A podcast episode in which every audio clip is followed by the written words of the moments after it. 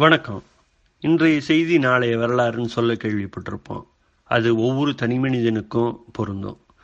நீங்களும் நானும் எழுதுகிற ஒவ்வொரு சொல்லும் ஒவ்வொரு சொற்றொடரும் ஒரு ரெண்டு வரி டைரி குறிப்போ கவிதையோ கதையோ அது எதுவாக இருந்தாலும் இல்லை நீங்கள் சுவரில் கிறுக்கிற எழுத்தாக இருக்கலாம் கூரையில் கிறுக்கிற எழுத்தாக இருக்கலாம் வரைகிற படமாக இருக்கலாம் எப்படியானாலும் எந்த பதிவானாலும் அது நாளைக்கு ஒரு ஆவணமாக நம் தலைமுறைக்கு உண்டான அடையாளமாக தொன்மையாக மாறுகிற வல்லமை படைத்தது. அதனால் ஆவணப்படுத்துதல் அப்படிங்கிறது நம்ம எல்லாத்துக்குமே தேவையானது இன்றியமையாதது. கனடாவில் ஆயிரத்தி தொள்ளாயிரத்தி தொண்ணூற்றி ஆறு தொண்ணூற்றி ஏழாம் ஆண்டில் ஒரு செய்தி பரபரப்பாக போயிட்டு இருந்தது. என்ன அப்படின்னா ஒரு மருத்துவர் மருத்துவருடைய மனைவியை காணன்னு சொல்லி ஊடகத்தில் நீதிமன்றத்தில் காவல்துறையில் மன்றாடுறார். அவருடைய மனைவியை காணலை. ஒரு முக்கியமான மக்கள் செறிவாக வாழ்கிற பகுதியில் எப்படி வந்து ஒரு பெண் காணாமல் போகிறாங்க அதுவும் ஒரு மருத்துவருடைய மனைவி அப்படின்னு சொல்லிட்டு பெரும் அதிர்ச்சி. நாட்கள் கடந்துட்டே இருக்குது காவல்துறைக்கு சவாலாக இருக்கிறது. காவல்துறையால் ஒன்றுமே கண்டுபிடிக்க முடியல. ஒரு நாள் காவல்துறை தர தலைவர் பக்கத்தில் இருக்கிற பால்வாடி துவக்க பள்ளிகளுக்கெல்லாம் போயிட்டு அங்கே இருக்கிற குழந்தைகள் இங்கே அமெரிக்காலையும் சரி கனடாலையும் சரி முதல்ல ஒரு இரண்டு ஆண்டுகள் மூன்று ஆண்டுகள் குழந்தைகளுக்கு தேவையான கிரையான் பென்சில்ஸ் கொடுத்துருவாங்க.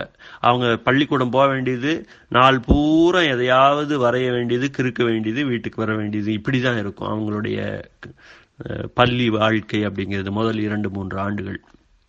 அந்த பின்னணியில் அங்கே பக்கத்தில் இருக்கிற அங்கன்வாடிகள் பால்வாடிகள் குழந்தைகள் நல்ல பாதுகாப்பு மையம் பள்ளிக்கூடங்களில் போயிட்டு அதெல்லாம் சேகரம் பண்ணிட்டு வராங்க. மழை மாற குமியுது.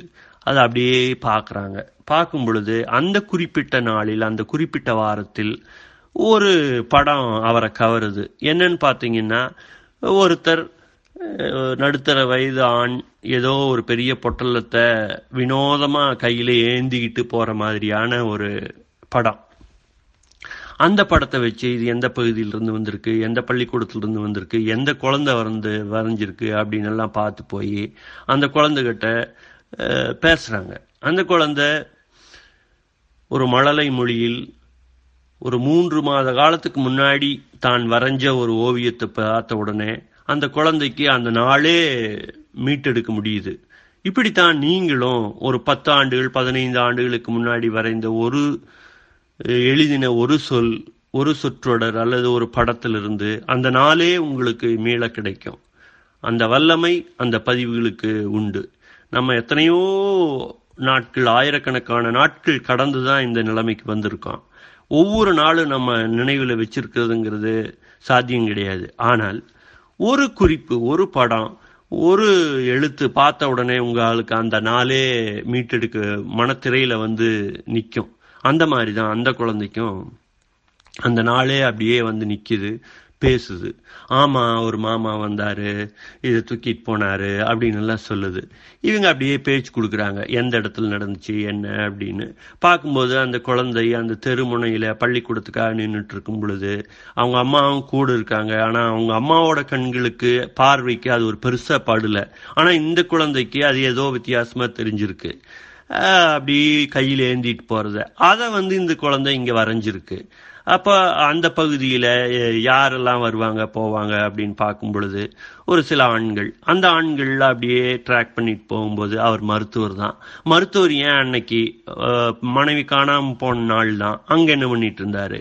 அப்படின்னு பார்க்கும் பொழுது அந்த மருத்துவர் தான் தன்னுடைய மனைவி கண்டதுண்டமாக வெட்டி ஒரு பொட்டலமாக்கி அந்த பொட்டலத்தை கொண்டு போய் பக்கத்தில் இருக்கிற ஏரியில போட்டு வந்துட்டாரு. அந்த அளவுக்கு விசாரணை என்பது ஒரு முடிவுக்கு வருது. இப்படிதான் ஒவ்வொரு பதிவும் ஒரு வரலாற்றையே மீட்டெடுக்கக்கூடிய ஒன்றாக நாளைக்கு உருவெடுக்கும். ஆவணத்தின் வலிமை என்பது அது எங்கும் இருக்கின்றது எப்போதும் இருக்கும். இப்படி இருக்கும்போது ரெண்டாயிரத்தி நான்காம் ஆண்டு மற்றொரு கதை. கதையல்ல உண்மை நிகழ்வு. என்னங்கன்னா அஹ், இந்தியாவிலிருந்து ஒரு மாணவன் உயர்நிலை படிப்புக்காக இங்கே மேற்படிப்புக்காக அமெரிக்கா வரான். வந்த இடத்துல ஒன்றரை ஆண்டுகள் போகுது. திடீர்னு ஒரு நாள் தன்னுடைய அறையில் தற்கொலை செஞ்சு செத்து போகிறான் அதை கேள்விப்பட்டு ஊர்லேருந்து அம்மா அப்பா துடிச்சு வர்றாங்க. வந்து போகிறாங்க அந்த அறையை பார்க்கணும். அவன் எப்படியெல்லாம் இருந்தான் அப்படின்னு எல்லாம் பார்க்குறாங்க. அனுமதி கிடையாது. இல்ல அவனோட உடைமைகள்லாம் எங்களுக்கு வேணும் எங்க மகன் தானே அவன் அப்படின்னு கே மன்றாடுறாங்க. அதெல்லாம் கிடையாது. ஏன்னா அமெரிக்கால சட்டத்திட்டம் என்ன சொல்லுது அப்படின்னா ஒரு பெரிய ஆள் பதினெட்டு வயதுக்கு மேல மூத்த ஒரு ஆண்மகனோ அல்லது மகளோ தன் கைப்பட எழுதி வைக்கல அப்படின்னா அவனுடைய சொத்து உடைமை எல்லாமே வந்து அந்த மாநில அரசாங்கத்துக்கு தான் ஸ்டேட் கவர்மெண்ட்டுக்கு தான் போகும். ஒரு மில்லியன் டாலர் அவர் அந்த பையனோட கணக்கில் பணம் இருக்குது ஸ்டேட் கவர்மெண்ட்டுக்கு தான் போகும்.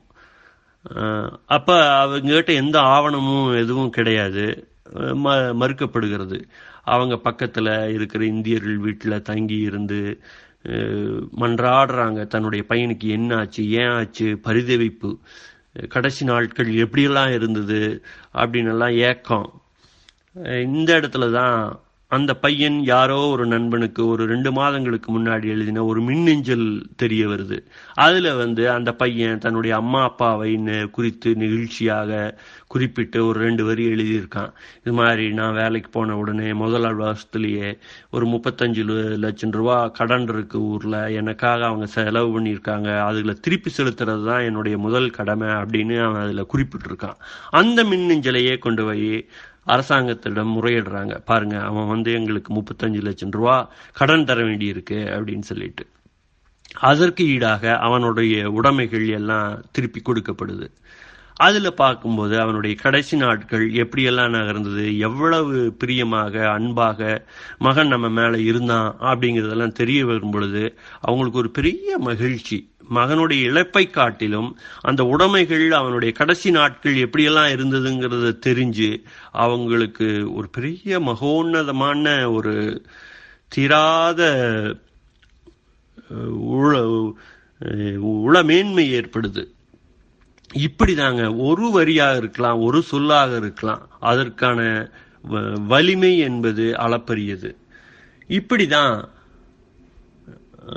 தமிழக சங்ககாலம் அப்படிங்கிறது வந்து இயேசு கிறிஸ்து பிறப்பதற்கு எட்டு நூற்றாண்டுகளுக்கு முந்தையது அப்படின்னு சொல்லி அறிஞர் டிக்கன் போன்றோரெல்லாம் ஆவணப்படுத்தி இதுதான் தமிழ் வரலாறு அப்படின்னு சொல்லப்பட்டு வந்த ஒரு காலம்.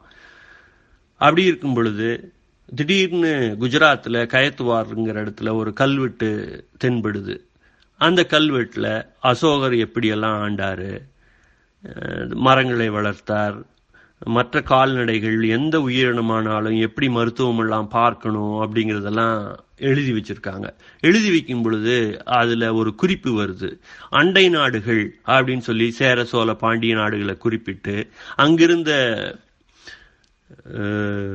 அரசர்களுடைய வம்சம் அவர்களுடைய பெயர்கள்லாம் கூட குறிப்பிடப்பட்டிருக்கு. அப்ப இதை பார்த்த உடனே சங்ககாலம் என்பது பின்னோக்கிய காலம் இல்ல. கிமு மூன்றாம் மூன்றாம் நூற்றாண்டிலிருந்து கிபி நான்காம் நூற்றாண்டுக்கு இடையிலான அஹ், காலம்தான் சங்ககாலம் தமிழர்களுக்கு. அப்படின்னு சொல்லி வரலாறே மாற்றி அமைக்கப்படுது. மாற்றி அமைக்கப்படுவது மட்டும் இல்லை அந்த அரசர்களுடைய பெயர்கள் அவங்க எப்படியெல்லாம் பணி செஞ்சாங்க? அசோகர் வந்து தமிழ்நாட்டை ஆளலை தென்னிந்தியாவை ஆளலை அப்படிங்கிற விஷயங்கள்லாம் வருது. அப்ப ஒரு இனத்தின் தொன்மையே வந்து தொன்மையின் வரலாறே வந்து ஒரு சின்ன ஒரு கல்வெட்டுல உங்களுக்கு மாறி போகுது திருத்தி அமைக்கப்படுது. இப்படிதான் நாம் இன்னைக்கு எழுதுற ஒவ்வொரு சொல்லும் அது டைரியா இருக்கலாம் ஒரு நாட்குறிப்பாக இருக்கலாம் ஒரு கவிதையாக இருக்கலாம் கதையாக இருக்கலாம். நமது அடையாளத்தை நம்முடைய தொன்மையை நம்முடைய பெருமையை நாளைய சமூகத்திற்கு நாளைய தலைமுறைக்கு எடுத்துச் செல்ல வல்லது. சைனிங் ஆஃப் பழமை பேசி.